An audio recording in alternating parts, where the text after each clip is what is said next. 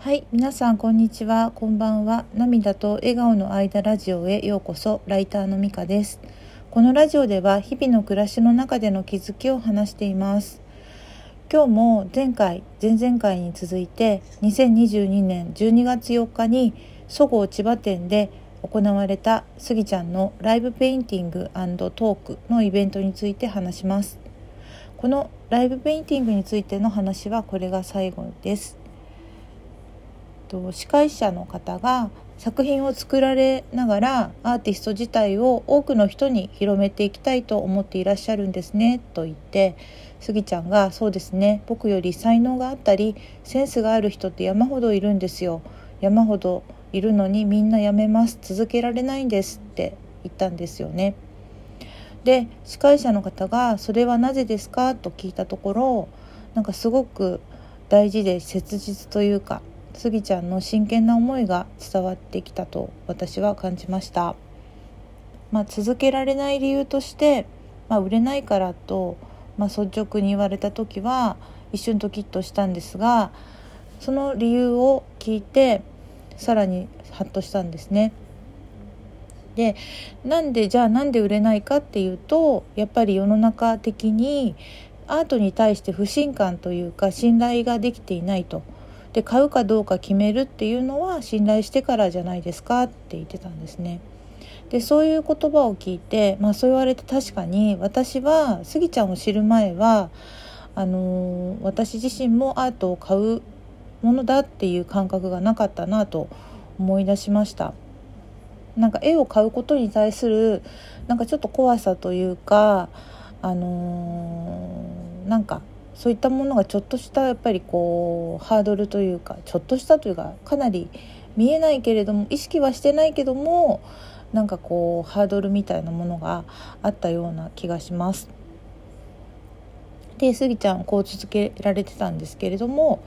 本来はね信頼されるべきじゃないですかと。だから、えっと、それをまずはアーティストってこんなに一生懸命やっているんだ目の前のお金をなんかこう掴んでるんじゃなくて本当に未来を想像してチャレンジしてやっているんだというのをあのみんなみんなというか人に知ってもらって初めて作品を買うかどうかっていうことだから自分みたいな人が一人参考というかモデルケースになることができたら他の人も売れ出すと思うんですよねと言われていたんですね。でえっと、今回だけではなくて私がスギちゃんのファンとして思っているのはスギちゃんはご自分のことだけではなくってお客さんやあるいは同じアーティストたちのことをとても尊重し大切に思って行動しているなっていうことです。で、まあ、そのためにというか、まその周りを大切にするためにはまずは自分のことを満たさないと人ってエネルギーが出ないと思うんですよね。あのだから自分自身を感動させるようなあの取り組みをいつもしているんだと感じています。えっと、そしてその後、えっと、言ってたのは、えっとまあ、今回今回もそうですけどお客さんの前で書くというのはえーと、いつもと違ってドキドキした感情とかもあるのではないですか？あ言っていたのがっていうかこれは司会者の人が言ってたことなんですけどそう言って聞かれたスギちゃんが、えっとまあ、自分がなんか変なことを言ってるんじゃないかなといつもなんか、まあ、こういったものが終わった後に反省反省会をしていると。でまあライブが終わった後なんであんなこと言っちゃったんだろうなって思うこともあるけどだけどリアルじゃないことを言っても人に伝わらないので本当に思っていることを言わないとと言われていたのがすごく心に残りました。スギちゃんがあの伝えたかったことの全てをあの私自身が理解できたという自信はないですけれどもあの私は、まあ、今回の話を聞いてそのああのスギちゃんのアートに対する愛情をすごく感じたしすごく心に響きました。で、えっと、その後ですねまた絵の描き方などを司会者の方に質問あ絵の描き方などについて司会者の方の質問に答えながら、えーと、描いて絵を描き続けていてでその時に言ってたのが絵を描くことは5手とか6手先をイメージしてやるから将棋に近い部分があるんですよっていう話をねしてくれてました。でその後バチロレッテに出たきっかけについてとかその後変わったことがあったかということを聞かれていてまあ絵に向かうマインドは何も変わってないけど応援してくれている人がすごく増えたと言ってたんですね。でその後のあの話がまた印象的だったのでちょっとまとめつつ話しますとえっとこれはあのそうですね。そのバチロレッテに出出て変わったことっていうことでお話をされていましたけれどもあのもしかしたらそのアーティストの方が売れるようになるためのヒントにもなるのかなと思いながら聞いてたんですけど、まあ、いつもね書いているものを書けば失敗する恐れは少ないかもしれないけど、まあ、それじゃつまらないと思うと言われていてだから一番の理想はホームランを打とうとして思い切ってそれが成功するように頑張ることなんだけれどももしかしたら空振りするかもしれないと思うし大きなチャレンジをする時ってすごく勇気が必要だと思うと。でその勇気を持つためには今までの成功体験とか今日来てくれているお客さんだったりインスタのコメントだったりあるいは買ってくれる作品を買ってくれるお客さんとの思い出などそういったそのオーディエンスの数だったり質がすごく大事だと感じていると。で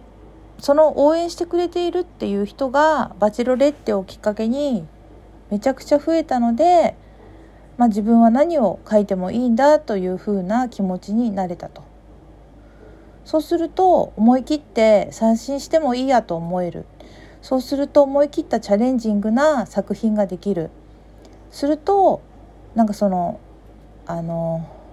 同じものを書いてるっていうよりもすごくこう生き生きしてきて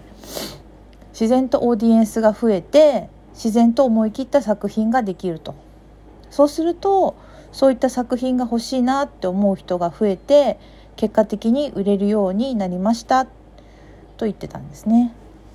でだからそのまあその会場にいる皆さんやフォロワーさんの声援がいい作品を作る原動力になって失敗してもいいから新しいことをしよう。売れないかもしれないけど思い切ってやってみようという気持ちにさせてもらえると。だから一人じゃなくてみんなでやっているんです。っていうことを言われてました。ででこれだけあのそのアート界というかに優秀な作家さんがめちゃくちゃ世の中にいるんだけれどもその中で自分を選んでくれたわけだから本当に感謝していますと言われていたんですね。でそれを聞いてまああの私は応援させてもらうことによってすごくあの力を頂いてるんでお礼を言いたいのはこちらの方だなと思ったんですけど、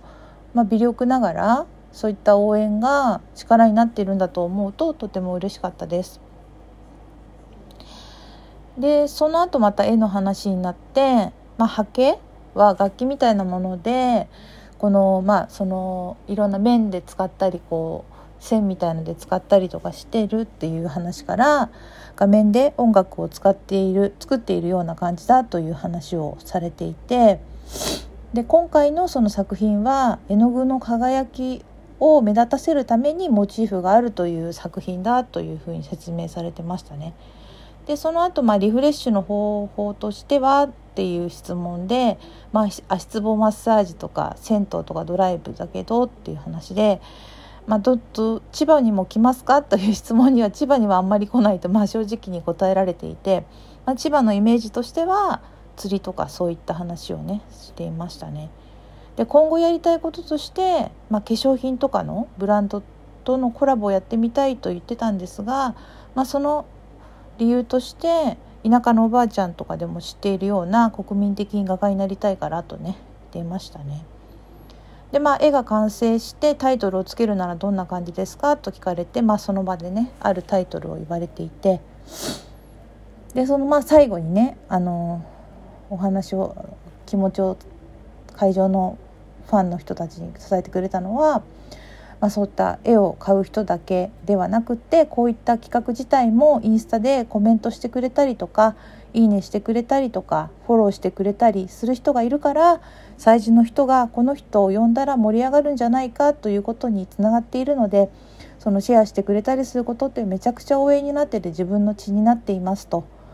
血液ですね。で特にあの僕は燃費が悪いのでとねご挨拶されて、まあ、会場後にされてました。そんな感じのイベントでした。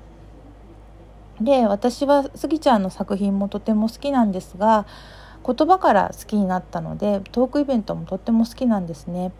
で同じ人を長いことあのまあスギちゃんの言葉で言うとウォッチしているというか見守っている応援しているとその取り組みのプロセスとか創意工夫が感じられてすごく楽しいなと思います。